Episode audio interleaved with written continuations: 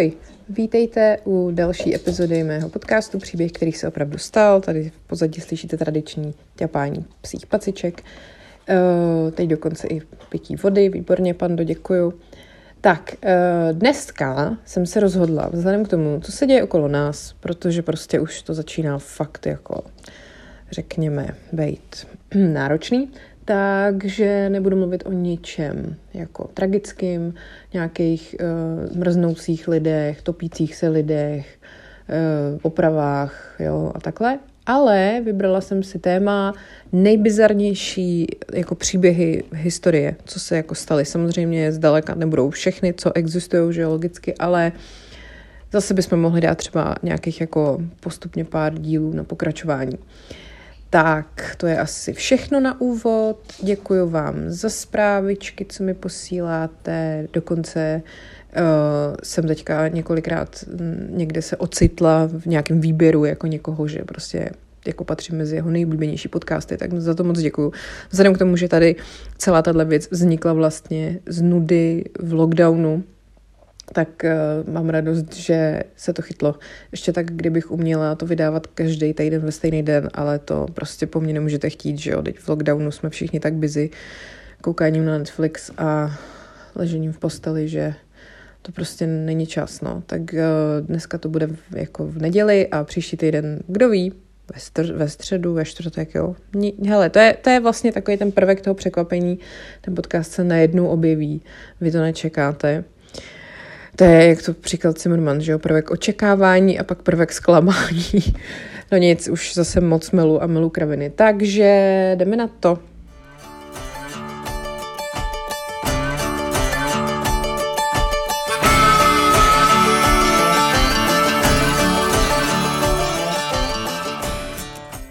První příběh, který se opravdu stal, bizarní příběh teda, eh, se odehrál v roce 1904 na letních olympijských hrách. Tehdy se tomu taky říkalo Games of the Third Olympiad, protože to byla třetí celkově organizovaná olympiáda v té době, teprve třetí. A e, byla to první olympiáda, kterou pořádali v Americe. Byla to samozřejmě mezinárodní, jako multisportovní událost, akorát, že tam těch národů bylo jenom 12 a těch multis, multisportů, multisportek, těch sportů tam bylo dohromady jenom 17 těch disciplín. Eh, atletů tam bylo 645 mužů a 6 žen, trošku fail. No a konalo se to v St. Louis v Missouri ve Spojených státech, jak už jsem říkala. No, jenomže tam byl za prvý teda problém v tom, že uh, moc těch národů tam jakoby se nezúčastnilo. A za druhý, původně to mělo být v, v Chicagu v Illinois, ta olympiáda. Ale pak se o to přihlásilo St. Louis, protože v té době v St. Louis, v té době, kdy měla být olympiáda, se v St. Louis pořádal takzvaná Louisiana Purchase Exposition, což byla nějaká obrovská, jako každoroční, tradiční, strašně významná výstava. A oni prostě řekli v tom St. Louis, že pokud se ta olympiáda nebude konat taky v St. Louis, tak tahle ta výstava jí totálně zastíní a bude to strašný debakl. Takže jako raději prostě té olympijské společnosti, aby to všechno přesunula radši k ním, aby ty dvě akce vlastně tak nějak spojily. Uh, tak, uh, to vlastně teda nakonec udělal Pierre de Coubertin, který teda řekl, hele, OK, tak já to teda přesunu do St. Louis a bylo to St. Louis. Tak tolik jako k tomu Eh, obecnému začátku, jak to celé vzniklo. A teď eh, Samozřejmě, že na té olympiádě byl taky eh, tak klasický mužský maraton. Maraton dílky prostě 42 kousek kilometrů, který je ta bizarní událost, co vám budu vyprávět. No, ten maraton se konal 30. srpna a e, paradoxně teda neměl délku 42 km, ale měl délku 39,99 km. Nevím proč, prostě asi to nějakým to tak zrovna vyšlo. No, bylo tam celkem 32 e, závodníků, ale jenom 14 z nich doběhlo do cíle, jo? to je takový vtipný začátek. A první do cíle doběhnul Fred Lords, který ale ve skutečnosti po nějakých 15 kilometrech závodu eh, se rozhodl, že už na to kašle, sednul do auta, vyjel vlastně zpátky ke stadionu tam jako po cestě ještě navíc mával na všechny jako závodníky a lidi, co se na to koukali jako okolo. Pak se to auto porouchalo, tak on z něj vylez a přeběhnul prostě přes cílovou rovinku. Jo, těsně před stadionem vylez z auta a přeběh přes cílovou rovinku. No a oni ho teda oslavovali jako vítěze, Dokonce se s ním vyfotila Alice Rooseveltová, což byla dcera tehdejšího prezidenta USA Theodora Roosevelta. Chtěli mu dát normálně zlatou medaili. Pak teda se zjistilo, že jel chvíli autem zpátky a prostě jenom tak proběh. Takže teda nic, jako vrátil medaily a pak ale zase na druhou stranu o rok později v roce 1905 vyhrál bostonský maraton a tam asi autem nejel. Tak, další, Thomas Hicks, ten uh, teda nakonec byl oficiálním vítězem toho maratonu, ačkoliv uh, když byl asi 15 kilometrů před cílem, tak byl, měl nějaký jako náskok, dejme tomu 3 kiláky a chtěl si lehnout na zem, zastavit a lehnout si a odpočinout si, ale jeho trenéři mu to zakázali. On byl tak vyčerpaný, že prostě už jako nevěděl, jak dál a chtěl si prostě lehnout. No, oni mu to zakázali, dali mu několik dávek strychnínu, jo, což je normálně se to používá jako třeba uh, jet na krysy, ale ono to v, v malých dávkách jako stimuluje nervový systém. Jo, a ten strychnin smíchali z brandy, tak tomu dali. Takže on jako se teda zvednul a pokračoval dál. Prej měl halucinace, skoro nemohl chodit. Takže když eh, se dostal jako už na ten stadion, tak ten jeho support tým ho jako podpírali z obou stran, vlastně ho drželi ve vzduchu a on jenom nohama takhle jako máchal ve vzduchu a dělal jako, že běhá. A musel být teda donesený do cíle a tam potom ošetřený prostě doktorama a během toho maratonu schodil 4 kila. Což jako zase musím říct, že podle mě není tak jako bizarní, jo. To, to si myslím, že se jako normálně děje, že prostě člověk ztratí hodně jako vody a tak. No, takže tohle byl jako vítěz. Tak, Další uh, účastník maratonu, William Garcia ze Spojených států, ten uh, toho našli uh, ležet na trati protože, jo, a měl několik jako vnitřních zranění, protože se nadechal uh, jako oblaků prachu, který tam vlastně zvířili ty uh, auta těch uh, různých závodních jako inspektorů, jo, takže prostě to, ten maraton byl na takovém povrchu, že ty lidi to v podstatě jako zabíjelo, když tam běhali a oni to zvířili, ten prach. No, pak pošťák Andarín Carvachal, ten eh, se připojil k maratonu úplně jako na poslední, na poslední chvíli, protože on eh, v Louisianě, v New Orleans, uh, prohrál nějak všechny své peníze, který měl tak stopoval do St. Louis a rozhodl se, že prostě poběží ten maraton, aby vyhrál. A běžel to jako v normální oblečení, jako s běžným. A aby to udal jako uh, aspoň, aby to vypadalo, že to není běžný oblečení, tak si prostě jenom ustříhnul jako nohavice kalhot, aby, aby to bylo jako kraťasy. Uh, No a nejet asi 40 hodin, takže uh, to využil i k tomu, aby se při tom maratonu najet. Tam byla nějaká, jako, nějaká zastávka prostě s občerstvením během toho běhu. Takže si dá nějaký jabka, jenomže ty jabka byly schnilý, takže uh, tomu způsobilo strašný jako křeče, žaludeční a on si taky musel po cestě lehnout a trochu si zdřímnout. No ale i, i navzdory tomu, že sněd schnilý jabka během maratonu, lehnul si a zdřímnul si, tak doběhnul čtvrtý. No. Uh, tak, potom ještě tam taky byl uh, Albert Cory, to byl francouzský imigrant uh, ve Spojených státech a ten uh, neměl žádný jako dokumenty sebou, takže uh, ten sice byl jako zařazený do týmu těch Američanů, ale vlastně nakonec vůbec nemohl být počítaný jako jeden ze závodníků, protože prostě neměl, neměl žádný jako dokumenty. No, zajímavý na tom je, že třeba jediný uh, jediný moment, kdy se ty lidi mohli jako napít během toho běhu, byla uh, nějaká, zhruba jako v polovině, řekněme. A ten šéf, ten organizátor, že jo, těch, té olympiády, jmenoval se James E. Sullivan, jako to rozhod, že takhle je to správně, protože uh, že cílená jako dehydratace těch lidí je jako super, protože on by to chtěl jako vzkoumat, co to s nima udělá, což je boží, ne, na, na olympijském maratonu. Venku bylo asi 32 stupňů, navíc eh, ten maraton teda jako začínal úplně divně, v divnou denní dobu, jakože normální je, že tyhle ty velký závody, maratony, začínají prostě brzo ráno, že? aby lidi, aby se běželo jako v příjemném, v co nejpříjemnějším jako uh, ovzduší a teplotě a tak. No a tady ten začínal až odpoledne, takže prostě opravdu v tom největším pařáku prostě oni běželi ještě po té vyschlý jako cestě plný prachu a tak.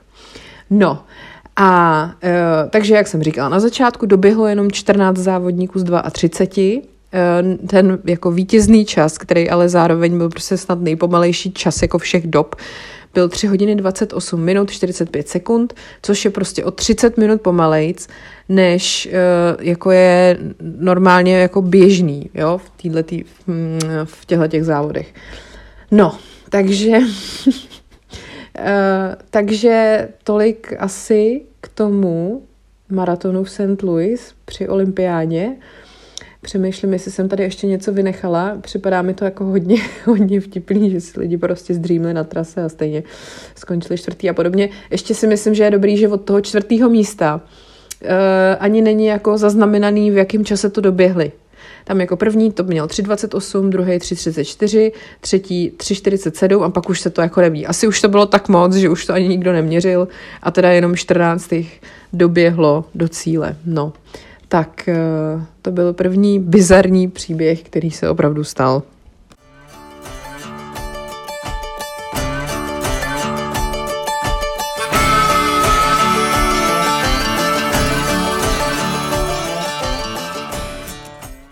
Druhý bizarní příběh, který se opravdu stal, je o Violet Jessop, což je žena, která přežila dvě potopení dvou lodí. Tak, Uh, Violet Constance Jessop se narodila 2. října 1887 uh, v Argentíně a byla devátá, ne, první, pardon, první z devíti dětí, nejstarší dcera irských imigrantů Williama a Catherine. Z těch devíti dětí přežila jenom šest, to bylo v té době normální. A ona teda samozřejmě strávila tím pádem jako nejstarší dítě svoje dětství eh, tím, že se o ty své sourozence starala. A pak velmi onemocnila. Eh, do teďka se myslí, že měla tuberkulózu a přežila to navzdory všem jako prognozám doktorů.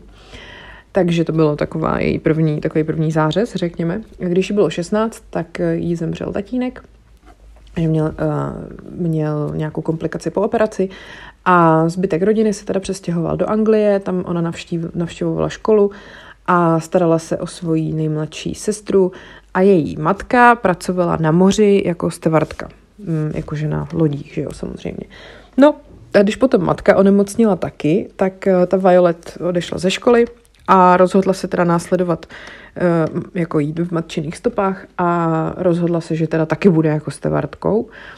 Dokonce musela se jakoby zošklivit a být jako, snažit se ze sebe udělat jako méně atraktivní, aby jí najali.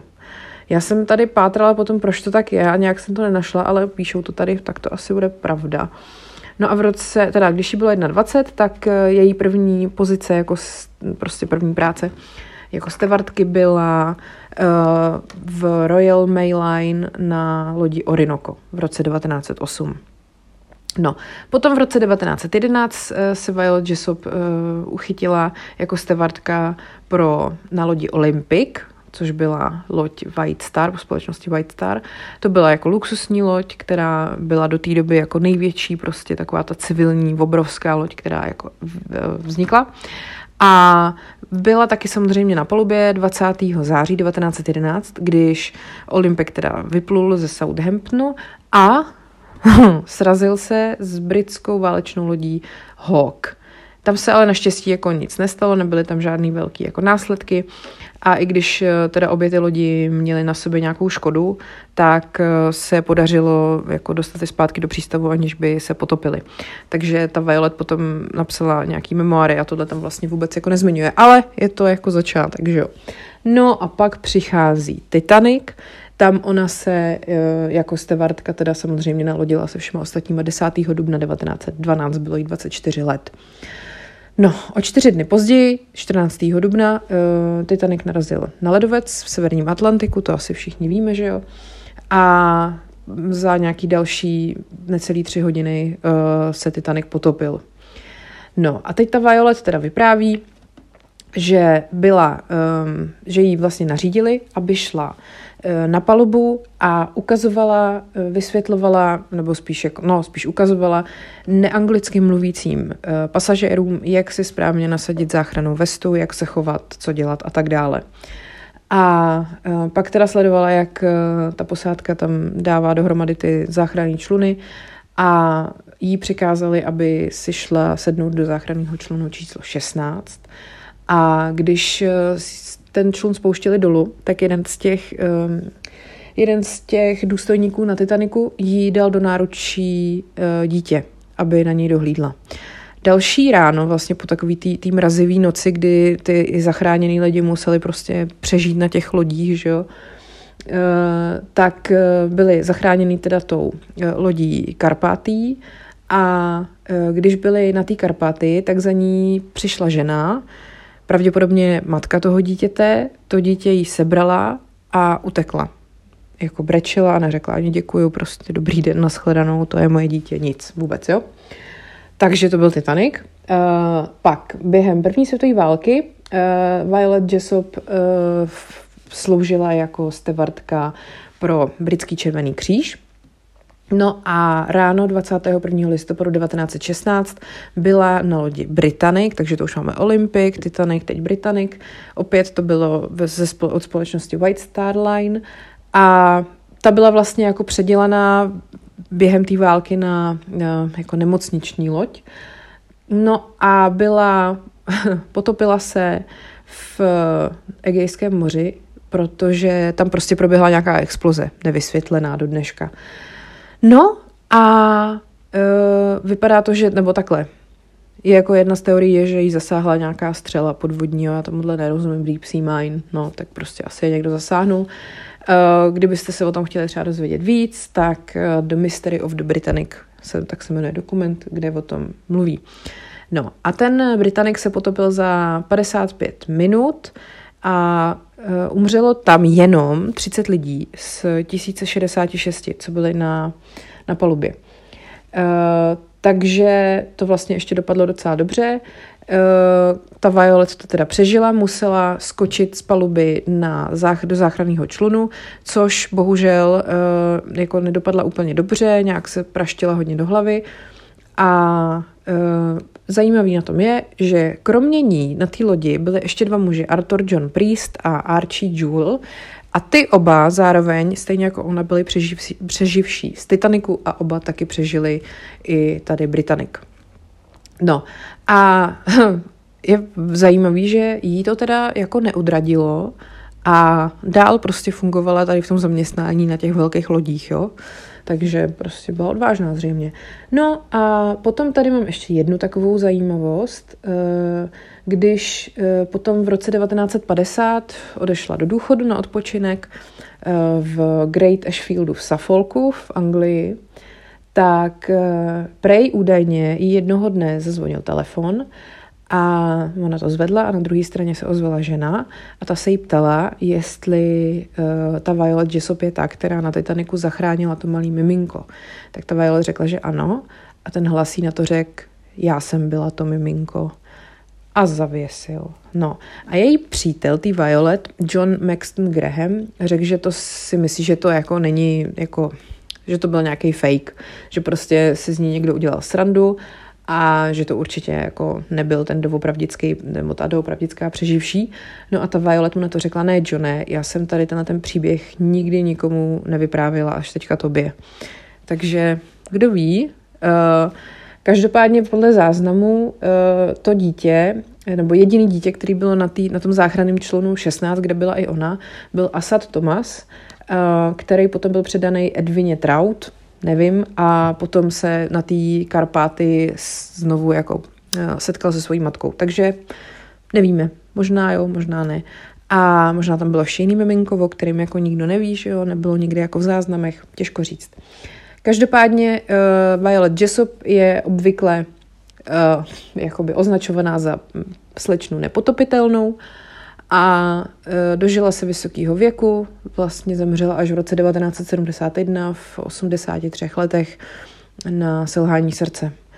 Takže navzdory všem předpokladům ani na jedné z těch lodí, kde sloužila, ne, nezemřela, ale takhle pěkně v klídku doma. Takže to byla Violet Jessop a druhý bizarní příběh, který se opravdu stal.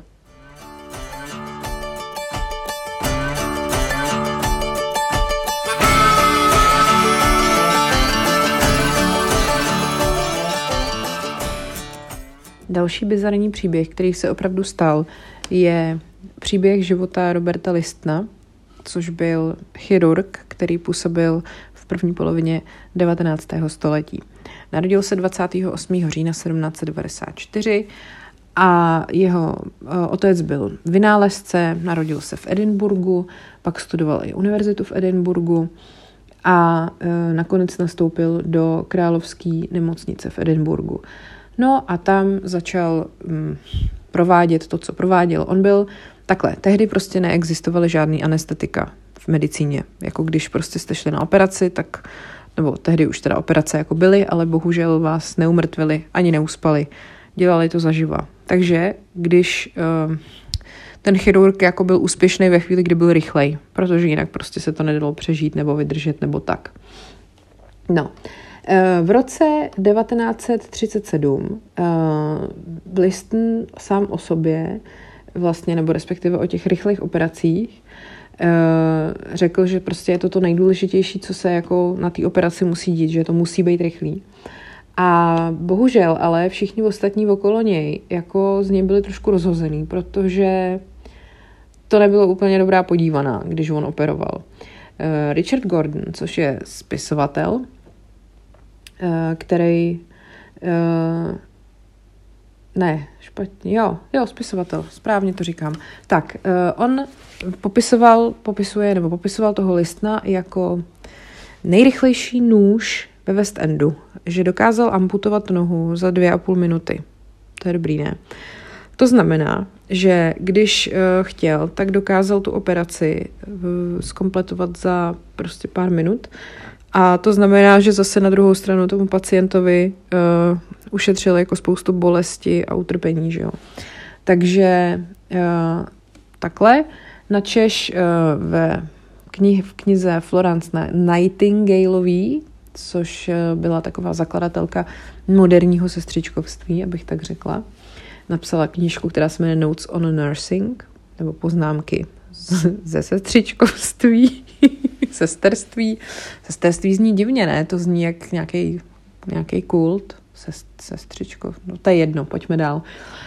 Um, no, tak eh, ta tam třeba jako vysvětluje, že je to důležitý, protože uh, tam vlastně nejde jenom o tu samotnou operaci, přitom když se něco děje, ale že jde i o to všechno ostatní, který musí jako nadále fungovat. Takže ta rychlost byla jako podle ní taky skutečně důležitá. Nicméně ten Gordon třeba popisuje. Tak, Uh, takže byl jakoby velmi eh, vysoký padlisten a když operoval, tak měl na sobě takový um, ehm, lahvově zelený kabát a holinky. Jo? Uh, teď prostě přišel, tam všude jako stříkala krev, všechno bylo jako zakrvácený a tak. A uh, toho pacienta položil a řekl, pánové, stopujte mi to, což byli všichni ty okolo, že jo, co tam seděli, koukali se na to, tenkrát se to dělalo, že prostě se operovalo a lidi na to chodili jako do divadla. No, nebo studenti, že jo. Takže eh, studenti vytáhli prostě kapesní hodinky a stopovali mu, stopovali mu čas. No a uh, všem připadalo, že ten první jako sek toho nože byl tak strašně rychlej, že jako měli pocit, že to oddělilo tu kost úplně okamžitě. Že tam nebyl jako moment, kdyby to se tam někde zaseklo nebo tak. A když potom eh, pan Liston potřeboval použít obě ruce, no tak si ten zakrvácený nůž dal do pusy, že jo, logicky. Uh, tam prostě ono to působí jak z nějakého hororu, ale tehdy to prostě tak bylo. Tam jako je vtipný, na tom jako vidíte, jak se tehdy řešila hygiena, že jo. Tam vůbec uh, to nebylo jako na pořadu dne, takovouhle věc uh, řešit. Dokonce uh, to bylo tak, že se to považovalo za takovou jako uh, zhejčkanost. Jakože, že když někdo, uh, když někdo prostě chtěl být čistotný, tak uh, byl takový jako divný, proč jako to není přece důležitý. A vlastně uh, se tenkrát vůbec jako nespojovalo to, že ty lidi pak často umírali na různý sepse a záněty s tím, že právě tam tu hygienu nemají, že jo. Uh, vtipný je, že naopak ty chirurgové třeba často chodili v těch zakrvácených hadrech, jakože to byl takový znak toho, že to jako dělají a že jsou dobrý. Jo, takže um, jako bylo to, jakože vlastně se říkalo, že nebo prostě to tak bylo, že čím víc jako ten jejich, ty hadry jsou nacucaný tou krví, tak tím jako ten chirurg na to byl jako víc hrdý prostě. No, úplně, úplně šílená, šílená doba. Uh, takže takhle prostě Richard Liston fungoval. No a mně přijde asi úplně jako nejzajímavější, když tady potom čtu ten výčet těch jeho eh, čtyř jakoby nejznámějších případů a to byl vlastně ten moment, který mě tady k tomu pánovi doved, protože jsem si přečetla o tom jeho jako nejznámějším případu a to mě fakt rozesmálo, já se k tomu postupně dostanu. Takže čtvrtý nejznámější případ je, že uh, za čtyři minuty odstranil 20-kilovej tumor na varleti, jehož, jehož jako majitel toho tumoru ho musel přivést normálně na kolečku. Jo, jak vozíte prostě hlínu třeba, nebo, nebo nějaký prostě, nějakou suti nebo bordel na kolečku, pane Lorenz, uvezu to, jo. Tak tady ten pán chudák měl prostě na varletech takový nádor, že si to přivez na kolečku, no a tady Robert List normálně za čtyři minuty mu to useknul. Dobrý, ne? Tak, eh, třetí nejznámější případ. Tam byl nějaký malý kluk, který měl eh, takový červený jako pulzující věc na krku, jo, jakože tumor píšou. A teď vlastně nebylo jasný, jestli to je jenom nějaký zánět jako v té kůži, anebo je to prostě jako přímo v, v té kr- v Krkovici, Krkavit, ježiš, jak se to jmenuje, no teď prosím vás, ne, nebuďte na mě zlí, v té žíle, no, aneurizma, výpotek takový, jo, a e, co když jako kdyby to vyříznul, že jo, tak ho zabije, no a pff, ten list na to řekl, pha, to jako, prosím tě, to není možný, aby takhle malý kluk měl aneurizma, že jo. No a tak prostě fiknul nožem a vys, jako odstranil to No a začala samozřejmě všude stříkat jako strašně krve, že jo, a ten kluk uh, upadnul a zemřel. No, nicméně ten, kdyby vás to třeba zajímalo, tak to, to co on mu ten list jako vyříznul, tak uh, respektive celá ta, celá ta tepna je vystavená uh, v pat, m, patologickém muzeu uh, univerzity, teď nevím kde, to tady nepíšu, no to je jedno. Tak máte smůlu. Pando, neštěkej. Vidíte, teď mi to úplně zkazila, tyhle. Ach jo. Omlouvám se za milé přerušení. Sousedi se vrátili z výletu a také panda potřebovala přivítat. Uh, tak, vraťme se k Robertu Listnovi. Jeho druhý nejznámější případ je, když amputoval nohu za dvě a půl minuty, akorát, že nějak v rámci toho entuziasmu se přehlídnul a tomu pacientovi zároveň uříznul i varlata. Tak. No a ten úplně nejznámější případ, který právě mě k tomuhle pánovi vůbec doved, tak bylo, respektive já to řeknu nejdřív takhle, jo, že on eh, je asi jediný doktor na světě, který dokázal mít u operace 300% úmrtnost, protože on zabil nejen toho pacienta, ale ještě další dva lidi, kteří prostě byli okolo něj. Um, takže zase opět amputoval nohu prostě za dvě a půl minuty a bylo to, bohužel, jako nedopadlo to dobře, protože pacient umřel uh, na následky nějaký gangrény samozřejmě, jestli jste poslouchali předtím, jak jsem říkala, že si nůž strkal do pusy a čím za, zakrvácenější hadry, tím líp, jo, tam prostě čvachtali ve vnitřnostech, tak nikoho žádná hygiena nezajímala, takže to bylo celkem jasný. No, ale k tomu, jak, jak to amputoval tu nohu, tak se opět přehlídnul a amputoval prsty svýmu mladému asistentovi, který taky samozřejmě potom umřel na gangrénu v nemocnici. No a k tomu, jak eh, ještě tam byly takový ty různý lidi, co na to koukali, že jo, přísedící nějaký prostě diváci a tohle, tak uh, on jak švihnul tím nožem, tak to nějak udělal hodně blízko nějakého toho pozorujícího člověka, který se tak strašně leknul, že dostal šok nebo infarkt a prostě umřel. Takže opravdu ten člověk zabil prostě tři lidi při operaci jednoho a to byl podle mě jako jeho majstrštyk největší. A tak ještě teda, aby jsme jako Robertu Listnovi aspoň přiznali jako nějaký dobrý věci, tak uh, zase jako má určitý prvenství v životě za sebou, měl teda. Stal se prvním profesorem uh, na University College Hospital v Londýně a jo, tak to je to místo, kde byste našli, když tak v tom patologickém muzeu tu vyříznutou uh, aortu, kdybyste chtěli, jo? Tak.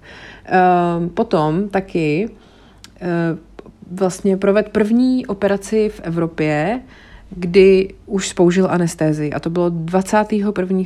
prosince 1846. Takže a bylo to americký, uh, americký anestetikum, který uh, bylo vynalezený Williamem T.G. Mortonem v Massachusettské nemocnici.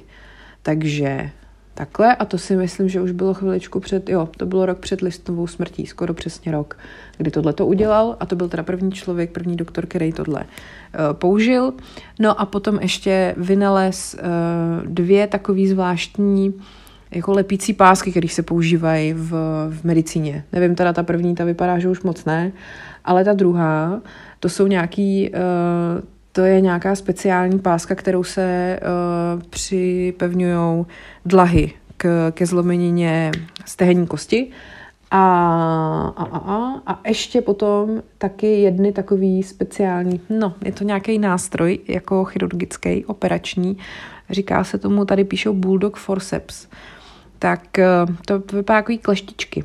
Nevím, jestli se pořád používají, já to pak dám zase všecko na Instagram, můžete se na to podívat. On se mi určitě někdo ozve, kdo studuje medicínu, aby mě opravil tady všechny ty chyby, co jsem řekla. Omlouvám se za ně, ale zase jako chápete, tohle to prostě byl příběh, který jsem vám musela říct. Tak, eh, takže to byl Robert Liston a další bizarní příběh, který se opravdu stal.